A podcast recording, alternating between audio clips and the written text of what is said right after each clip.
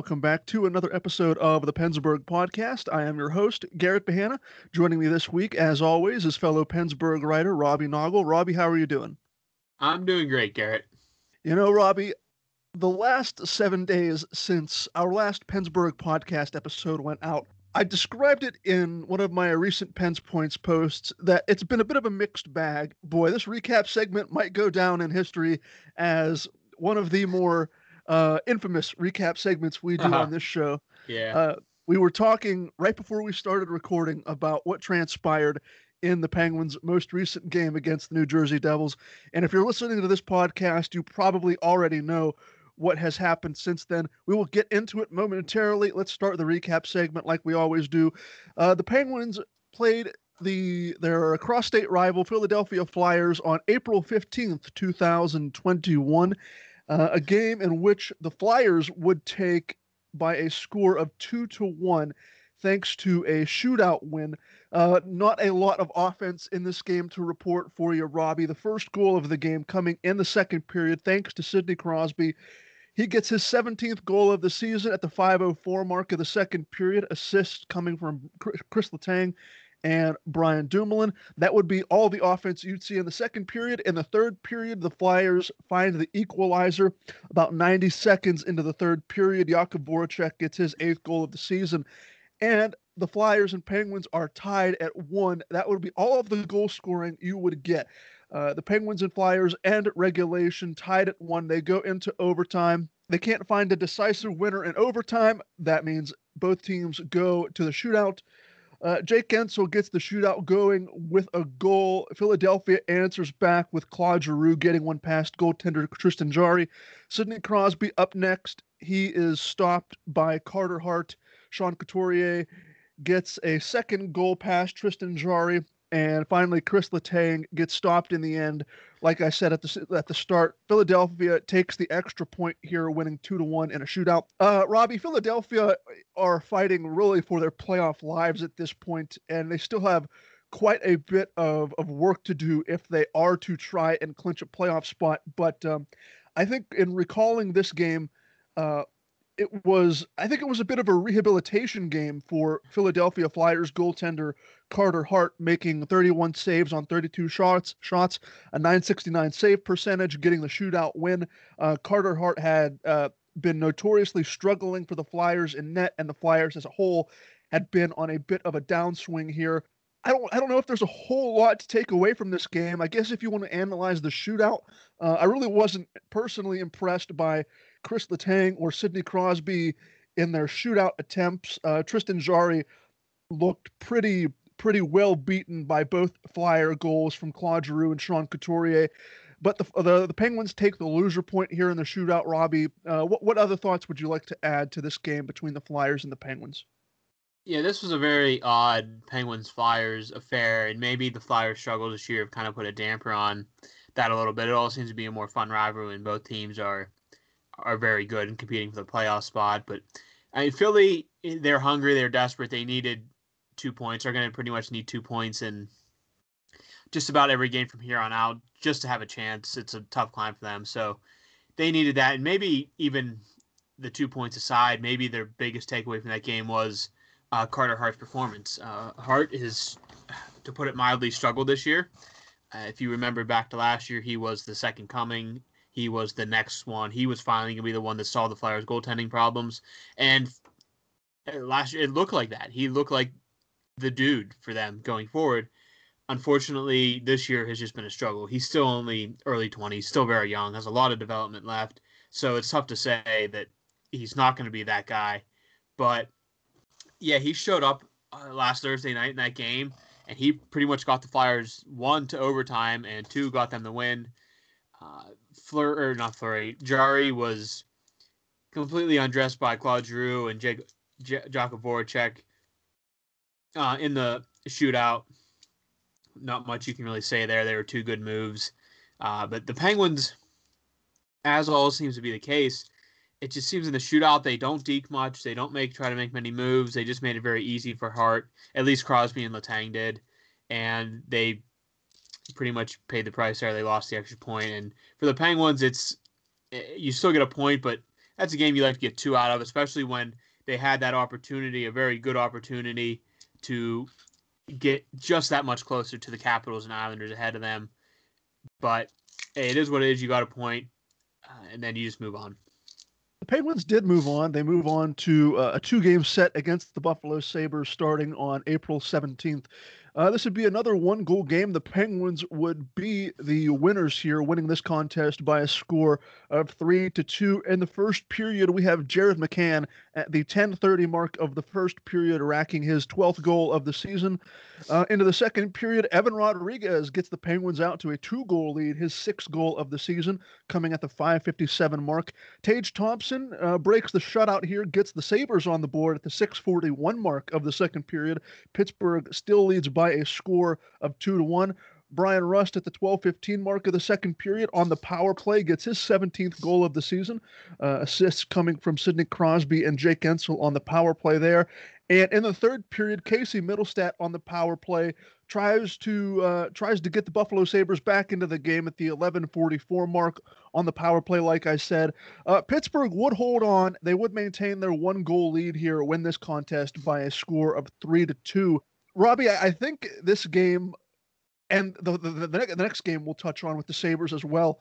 Um, ever since the firing of Sabres head coach Ralph Krueger, the Buffalo Sabres, for all of the hard times that this team has gone through this year with their legendary losing streak and, and all of that crazy nonsense that has gone into this team, uh, these two games against the Sabres looked the, the Sabres team looked like a really different, really more motivated, really more much of a more collective unit here.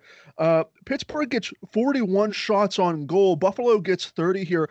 For the Sabres, one of the shining lights here was uh, the Sabres goaltender Dustin Tokarski making 38 saves on 41 shots for a 927 save percentage here. So even though the Penguins get the two full points here, uh, I I left that game having a feeling that the next time that these two teams would meet each other, when they completed this little two game set, I had a feeling that the Sabres would come out and they would play much harder than they had played in all of the previous contests that they uh, had played in before. And that's what you saw in the uh, the April 18th game. This was a back to back. We'll get into that. We'll get into the second game momentarily, Robbie. But I'd just like to get your thoughts on what you saw uh, from the first game that these two teams played Pittsburgh taking the first game here by a score of three to two. Uh, what I saw was a Sabres team that is playing for something.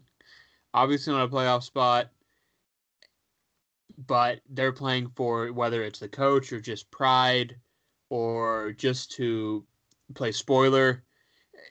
They're playing for something, and that's much more than you can say for the team that we saw. I'd even say earlier this month but definitely different than the team we saw back in March and February, or March, February, and even the beginning of the season back in January. What you're seeing is a team that maybe maybe it was too much pressure. Maybe they people thought they were going to make the playoffs, but they look like a completely different team. They're not great by any means, and they're the you still expect to go in there and win, but they look like a team that is playing with a little fire under them, and that's what they need. That's what those young guys need. Uh, you don't want to be the team known as just an easy two points every time you step on the ice. And in both these games, as we saw in the Sunday game, which we'll talk about in a second, they're not going to make it easy on anybody. Earlier in the week, they beat the Capitals. These last 10, 11 games, they're going to make it hard on every team they play. And the Penguins have two more games against them. Luckily, they're at home. It'll be at the end of the season. Hopefully, it's not for a playoff spot. Hopefully, they have the Penguins have that wrapped up by then. But that could be very well two crucial games for uh, either home ice or maybe the Eastern Division crown. So the, they're going to give you their best 60 minutes uh, now. It's not going to be just a roll over two points in the bag before you even step on the ice kind of game anymore. And you brought it up, I think, either last week or the week before when I think we were talking about a game uh, the Penguins played against the Devil, the Devils um, last week or the week before there are no easy games in the NHL. These are all professional athletes who are being paid very handsomely to go out there and do a job. And even if you look at the the disparity between these two teams in terms of the star power the Penguins have and maybe the lack of star power that the Sabres have, uh, the Sabres are still, like you said, Robbie, they still might be out to go and play spoiler against teams like the Penguins and the Capitals and the Bruins and the Islanders. And speaking of playing that spoiler role, as I mentioned uh, at the second half of this back to back, the Penguins meet the Sabres again on April 18th, and the Sabres take the full two points here. They win this game by a score of four to two. Uh, 26 seconds into the game, Buffalo Sabres the Buffalo Sabres, Arttu Ristolainen gets the scoring going for Buffalo out to a 1 0 lead. And that would be all the scoring you get in the first period. Into the second period, Sam Reinhart gets his 16th goal of the season for the Sabres. Buffalo now has a multi goal lead on these Pittsburgh Penguins. Sam Reinhart would get his 17th goal of the season, his second goal of the game on the power play in the third period at the 8:02 mark. Jason Zucker would break the shutout here, getting his seventh goal of the season. Uh, Rasmus Asplund would get his sixth goal of the season for Buffalo, making it a four to one Buffalo lead. Uh, with two minutes to go in the third period, and Teddy Blueger getting, I guess you could call a consolation goal of sorts, uh, getting the second goal for Pittsburgh on the night at the 1936 mark of the third period. But Robbie, like we had just discussed, uh, with this back to back. At number one, goaltender Dustin Tokarski played a very solid game once again, uh, making 34 saves on 36 shots, 944 save percentage, gets the regulation win for his team, not making it easy for the Penguin Stars. And uh, there's not much more you can say that's already been said when describing these the Sabres team. They were out to play spoiler. They played very hard towards the end of the first game that these two teams played in the back-to-back set, and that tr- that that hunger, that desire, that fire translated into this second game. Yeah, and it was I mean, they came on good at the end of the Saturday game, and it kind of just carried over for them. And people kind of forget it's hard to beat a team eight times in a season, whether they're regardless of the talent disparity, it's just tough to beat a team eight times, especially in a game like hockey where a puck can just bounce a weird way here or there and it ends up in the net. It's just a weird sport.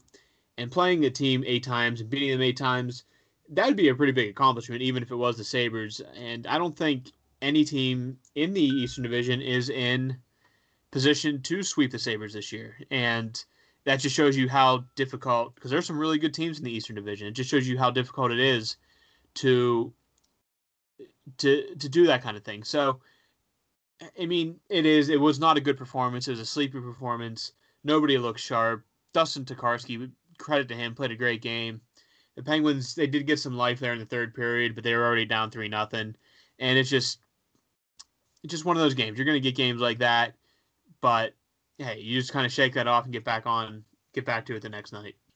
And the next night the Penguins would get back on it is April 20th in a game against the New Jersey Devils. And ladies and gentlemen, prepare yourselves if you hadn't uh, hadn't heard about this game, hadn't researched this game, hadn't seen a recap, if you've been under a rock for the last couple of days, this is without a doubt one of the craziest Penguins games in franchise history. That's not a hyperbole. I'm not overestimating anything because there were 13 combined goals between the Devils and the Penguins. I'm not I'm not going to go goal by goal here. Uh, the Penguins get out to a six nothing lead by the uh, by the end of the second period.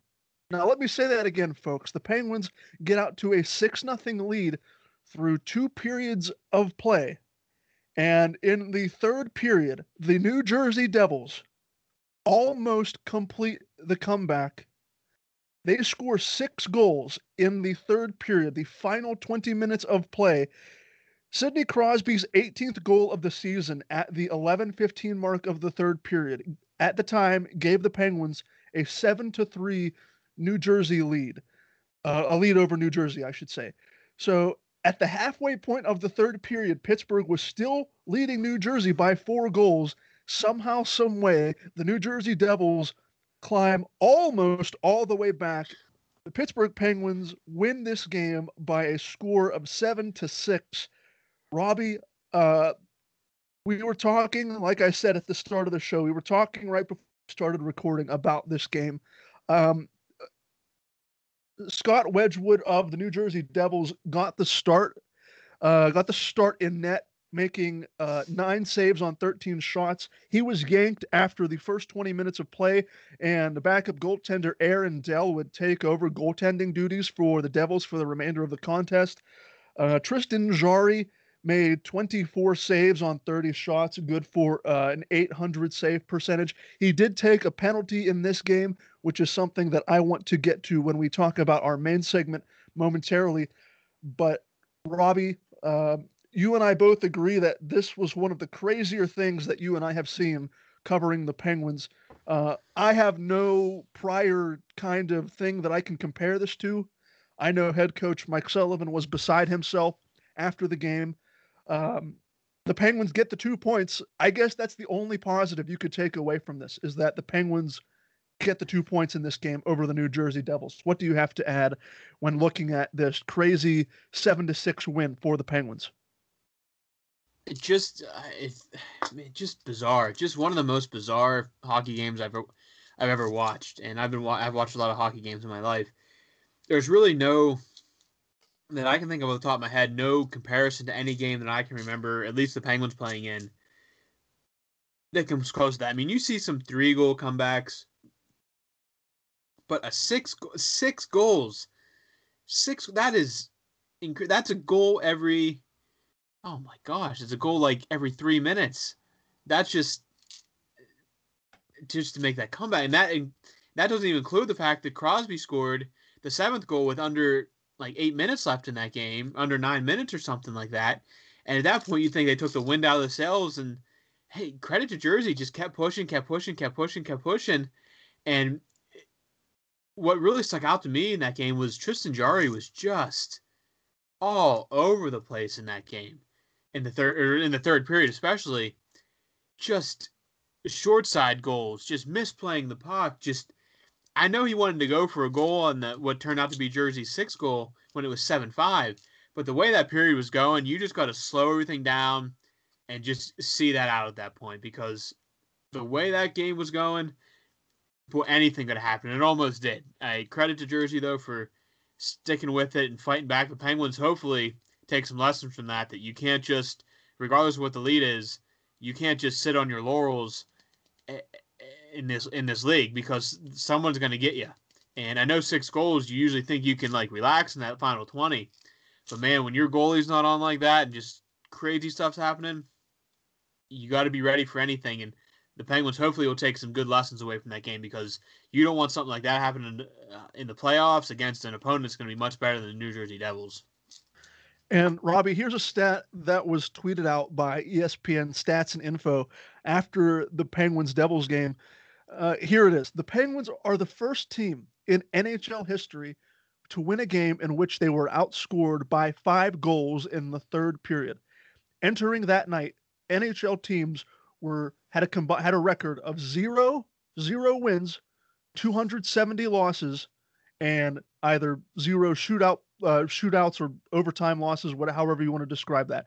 Zero, 270, and zero in the regular season, and 0 and 9 in the postseason when they were outscored by five plus goals in the third period. Again, that coming from ESPN Stats and Info and uh, the Elias Sports Bureau. Robbie, you and I really don't have many more words to describe that game. And that will lead us to the main segment here, the the big question that I want to pose to you for this week's episode of the podcast, and it centers around Tristan Jarry. Uh, let me pull up Tristan Jarry's stats here. My question to you is this here, Robbie. We are both in agreement that that third period uh, was. I don't know if, if you want to go out on an extreme limb and say that was Tristan Jarry's worst period of professional hockey. Uh, certainly the worst period he's played all season, all things considered.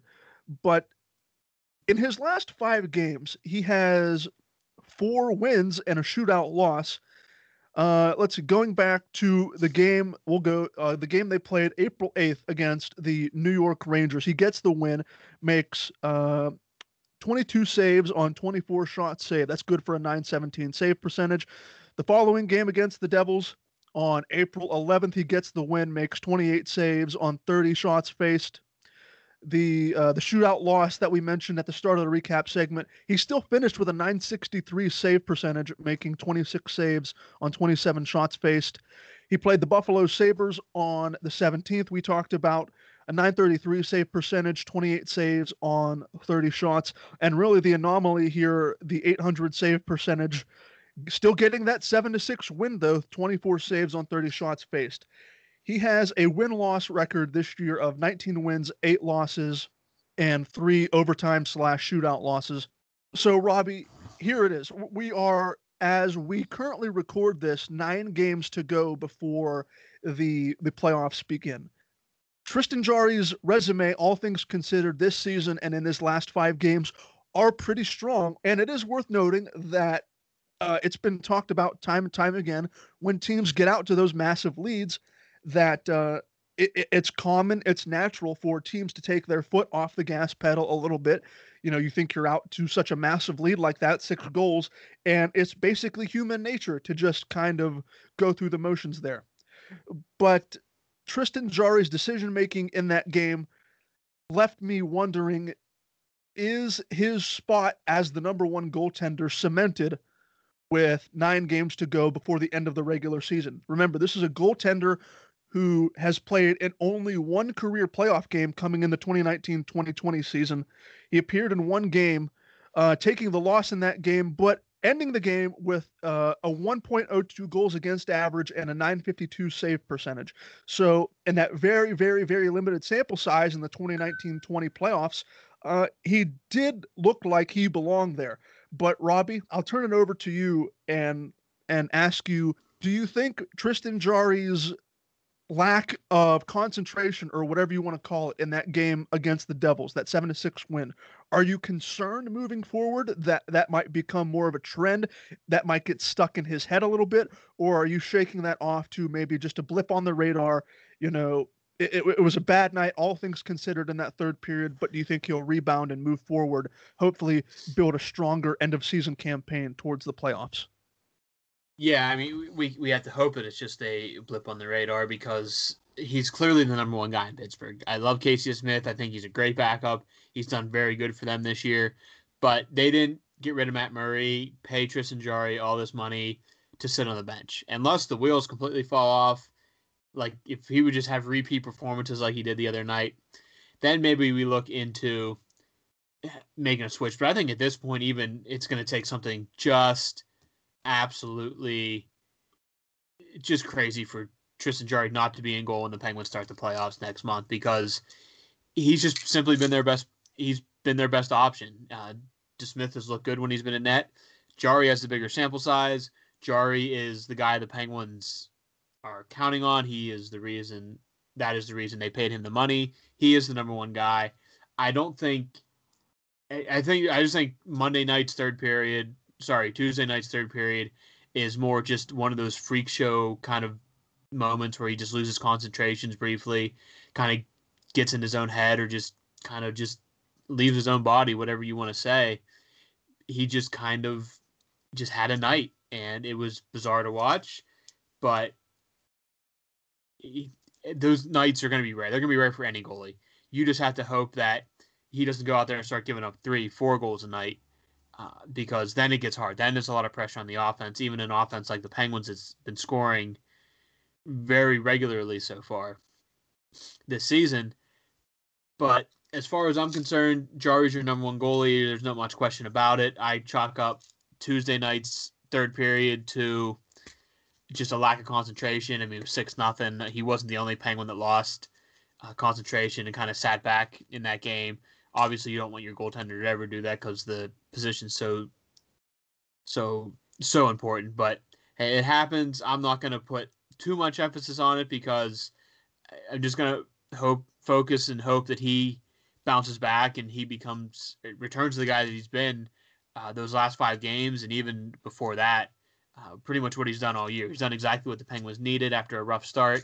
He's been the guy that everybody thought he could be and you just have to hope he keeps building on that uh, as we go to the playoffs. As for experience in the playoffs, I mean, always a bit of concern, I guess, if it's the goaltender, but they have enough faith in him that he has enough experience around him to help him uh, in the playoffs, that maybe that won't be such an issue. Well, as things currently stand, and as we record this episode of the Pennsburg podcast, the Penguins just entered the first intermission, holding on to a two to one lead. And Tristan Jarry is in net. We should say that Tristan Jarry is is the goaltender, the starting goaltender here. He is hanging on to a two to one lead through the first 20 minutes of play. And Robbie, we will switch gears now and head into the mailbag segment. And for first time listeners or long time listeners, if you're interested in contributing to this mailbag segment, you can do so by following our Pennsburg podcast Twitter account. Every week, we'll send out a, a mailbag tweet asking for your participation in the mailbag segment. Uh, we love getting all sorts of crazy, wacky, fun questions here uh, from all of our listeners who listen to the podcast. Robbie, like always, uh, you'll get first crack at the mailbag this week, and uh, the the the first participant of our mailbag segment this week doesn't pose a question, just says it's Commander Kern. He's back with with just a statement, an all cap statement saying the Devils scored six goals in the third period. Uh, Robbie, I think that all cap sentiment uh, really can be felt throughout the rest of the Penguins fandom. But yeah, uh, it, it is a factual statement, Robbie. The, the the Devils scored six goals in the third period of play. Yeah, if you had to, if you asked me to make a list of the 30 NHL teams and rank them from most likely to least likely to score six goals in a period, the Devils are probably very, very, very close to the bottom of that list. And it's not just because they're not good this year; it's mostly because the Devils throughout the last 20, 30 years have just been the style of hockey they play is always just blah. And it can be blah to watch, it can be just boring. So six goals in a period is just nuts. I mean, the Penguins scored four in the first, and it felt like at that point you're like, great, four four goals in a period is rare. And man, that was just again, just going back to that again, just bizarre. What a bizarre period that was. Uh, to to put up six goals against the Devils against a team that was clearly better than them, just it's wild. And you probably, I mean, you're probably not going to see something like that maybe ever again as a hockey fan because the stuff like that's so rare. You just don't see six goals. That's a lot of goals, and you just it's not something you see. So hey, you can see you can say you saw it, and let's hope the next time we see it is the Penguins scoring six goals in a period. All right, question two comes from James Bendishaw. It's actually a two-part question. So, part one: If it came down to it, who do you protect? Uh, this is for the expansion draft: Jared McCann or Teddy Blueger. And question two: If Carter's re- if Carter returns as planned for next season, does this group stay together for another run? question number one who do we protect in the expansion draft between Jared McCann or Teddy Blueger? Robbie, I don't know if this is, I, don't know if it would be, it would come down to something as simple as a coin flip when looking at what McCann and Blueger can offer. Looking at McCann's position versatility, uh, playing both center and the wing, that's obviously a plus for the Penguins lineup. Whereas Blueger and uh, Mike Sullivan trusting him in many more defensive aspects of the game, and being a part of that buzzsaw line with uh, with Brandon Tanev and Zach Aston Reese when they were all healthy.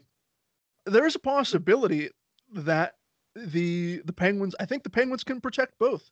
Uh, I think we had a question like this a couple of weeks ago, and we laid out the different ways the Penguins can protect players. There are two formats, two different ways uh, two different lineups that they can create uh, on in terms of how they protect players. If I'm not mistaken, Robbie, the Penguins can protect McCann and Blueger and maybe expose a player like Jason Zucker in the expansion draft. But for the sake of this question, uh, if you're asking me to pick between McCann or Blueger, I'll, I, I will say the Penguins protect Blueger, expose McCann, uh, just for the fact that they might have a chance of keeping that buzzsaw line intact for a good while longer. Blueger, I think Blueger is better, a better player defensively than McCann is, and Blueger is showing this year. I think he has already surpassed his career point total in terms of season by season output. So if Blueger can maintain a little bit of an offensive spark in the bottom six, I would lean towards protecting Teddy Blueger over Jared McCann. And number two, if Carter returns as planned, does this group stay together for another run next season? Uh, yeah, it all hinges. Well, I don't, I don't want to say it all hinges, but this question hinges on whether or not Jeff Carter decides to retire after after this season, as it was heavily speculated uh, while he was being traded from the Los Angeles Kings to the Pittsburgh Penguins. And there are reports out now that say Carter does not plan to retire. Uh, he plans on coming back next season to finish out his 10 year contract. He would have a cap hit for the Penguins of, I think, roughly $2.7 million. So, Robbie, I don't have the Penguins cap projections in front of me for the 21 22 season. Um, but number one, can this group stay together? No, because at least one person is going to be exposed to the Seattle Kraken in the expansion draft. That's not including other unrestricted free agents that the Penguins are going to have to deal with. Uh, looking at a player or players on defense, could a player like Mike Matheson or Marcus Pettersson get traded to shed salary to give other players like Chris Letang and Evgeny Malkin contract extensions? That's a very real possibility at this point. But I think both of these questions from James uh, are questions that will have a much clearer focus a when we reach the expansion draft and and b when we get into the offseason and we figure out you know what jeff carter's real aspirations are for the 2021-22 season. Question number three for you robbie also comes from james bendishaw. He goes on to ask this time back in the glory days of stand in line student rush penguins tickets it seemed like we had a lot of chants and taunts the crown joined in on outside of the standard let's go pens chants on repeat. Do you have any fresh ideas for the pens faithful? Oh boy. Uh, this is a good question.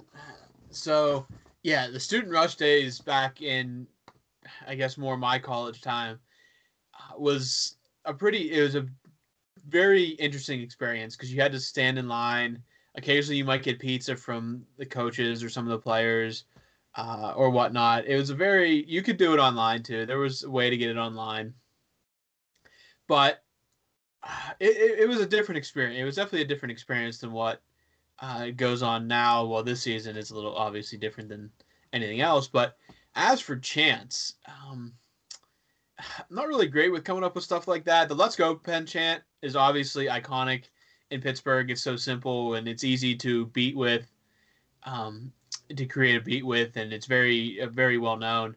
Um, I don't really have any fresh ideas for uh, for chants and stuff like that.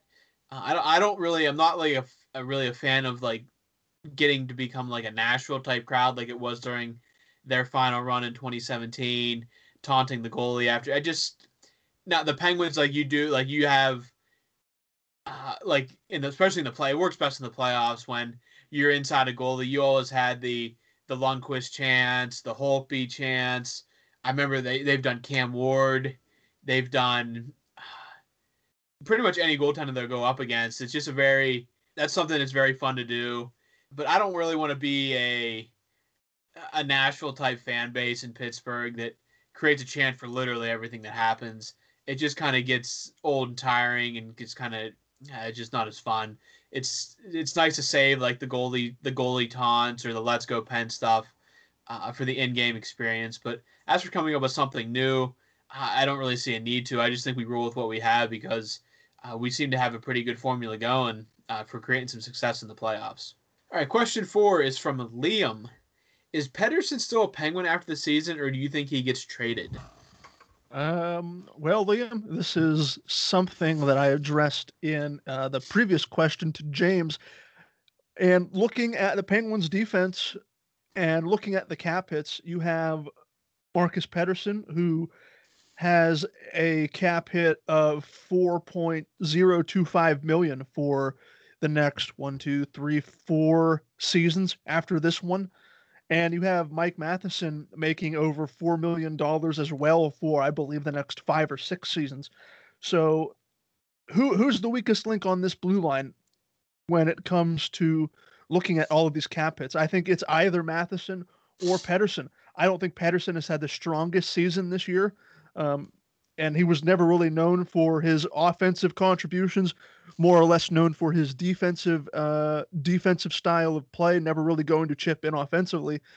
But I think one of those two players is going to be traded because of, like I said earlier, uh, there are going to have to be talks and maybe even actual contract extensions that are signed for the likes of Evgeny Malkin and Chris Letang. And we haven't even brought up the fact that Pierre Olivier Joseph is still in the AHL and he's still on his entry level contract that make that gives him less than a million dollars uh, at his cap hit for the next couple of seasons. So I think the Penguins would be wise to take advantage of that.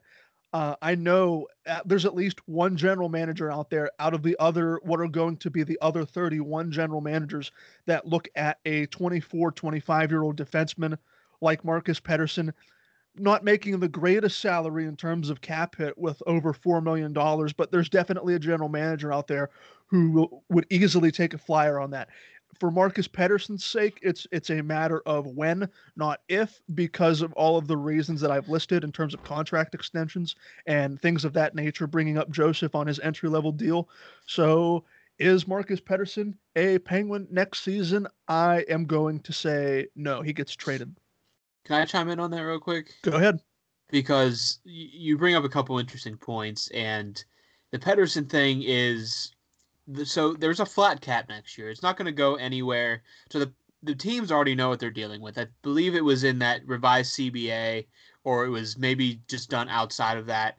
That the NHL and the NHLPA agreed to a flat cap uh, for next season, meaning we won't have to worry about at the the NFL. The cap went down this year, which caused a bunch of a a bunch of uh, cuts and trades and a bunch of r- roster shuffling before free agency started in the NFL. The NHL, you're at least they know what they're going into uh, next season, and that I think makes it so much easier on on the um on the management on Ron Hextall, Ron Ron Hextall, Brian Burke, uh, and um, above them if however involved they are. But you got to look at and the Matheson Pettersson's a good a good a uh, example of how to weigh that question because next season, man, I think you got to find a way to bring back Cody Ceci because he has played very, very good this year in the role that he's in. I'm not saying that he has played so good that I want him next to Brian Dumoulin or Chris Letang. Not saying that at all. Cody Ceci in that bottom on that third pairing with Mike Matheson has had a very good season. As we record this, he scored tonight his fourth goal of the season. The signing was much maligned when it happened in the offseason, but you can criticize a lot of what Jim Rutherford did in his last weeks, months as the Penguins general manager. That's not one of the things you can criticize because that move has worked out. Then you get into different things. You're looking at what else the other moving parts are on the blue line. You're gonna have to. Well, John Marino's paid, but you have Mark Friedman, who has been hurt this year, but Ron Hextall picked him up for a reason. Can he give you what Marcus Pettersson gives you? Maybe. The problem is where where it becomes an issue for the Penguins is Pettersson is a true left-handed defenseman, and the Penguins have all Mike Sullivan has always like has always preferred a every pairing to be a lefty and a righty. You very rarely see outside of maybe having some injury fill-ins where you have a a pairing that's righty righty or lefty lefty. So if there's any good news for Marcus Pettersson, it's that he's a left-handed defenseman.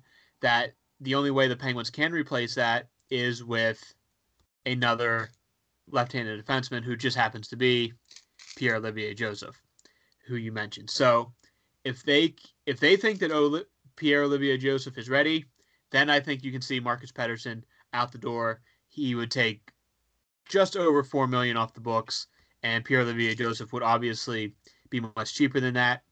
So if we're looking at it that way, maybe it's maybe Pettersson's gone, but I'm going to lean with you and say that Marcus Pettersson will not be a Penguin when the season starts next year. Definitely going to be uh, another story, like uh, like James's question uh, when looking at the expansion draft and wondering if Jeff Carter returns. Definitely going to be one of the one of the storylines to watch into do the Penguins off season. Uh, question number five for you, Robbie. Our last question of the mailbag this week. Inspired by Tuesday's seven to six win over the Devils, do any past Penguins collapses really stand out to you? If you're looking for just single game collapses, it's really tough to stand. I mean that they gave up, they surrendered a three goal lead to the Flyers back in was it March at the early March, which was at the time a much more concerning loss than it is now because the Flyers were not complete garbage back then. Uh, they were still, I mean, everything was still much more up in the air. If you're looking for like true meltdowns, I mean, if you're looking like playoff series meltdowns, you have the one in 2014 against the Rangers that eventually led to the firing of Dan Bylsma and Ray Shero and that whole regime. Other than that, though, single game. I mean, there's so many times that you could call collapses that. I mean, are they really a collapse? It's kind of hard to say. Um, nothing that I have ever witnessed that I thought was just one of the dark, dark moments of the franchise. Like blowing to six nothing lead, even though they're still going to the playoffs, and in the end, it wouldn't have been the end of the world. I mean, blowing a six nothing lead can do a lot to the mentality of a hockey team. I don't know if I've ever seen anything like that that really sticks out to me. You have bigger, like as a bigger picture meltdowns, like the playoff meltdowns in 2014, the meltdown against the Bruins in 2013, the complete nuclear Chernobyl type meltdown against the Flyers in 2012. But nothing that really, really truly sticks out to me is just like, man, that came so close to replicating this really bad moment that the Penguins had in the past. Uh, so, yeah, I mean, maybe that was just that was just a weird game, just a weird hockey game. It luckily it worked out for the Penguins in the end. You got two points. You didn't have to go to overtime, and you inched just that much closer to a playoff spot. So, overall, Uh, from a game perspective, I don't recall anything quite like that, and I hope I never have to experience that again.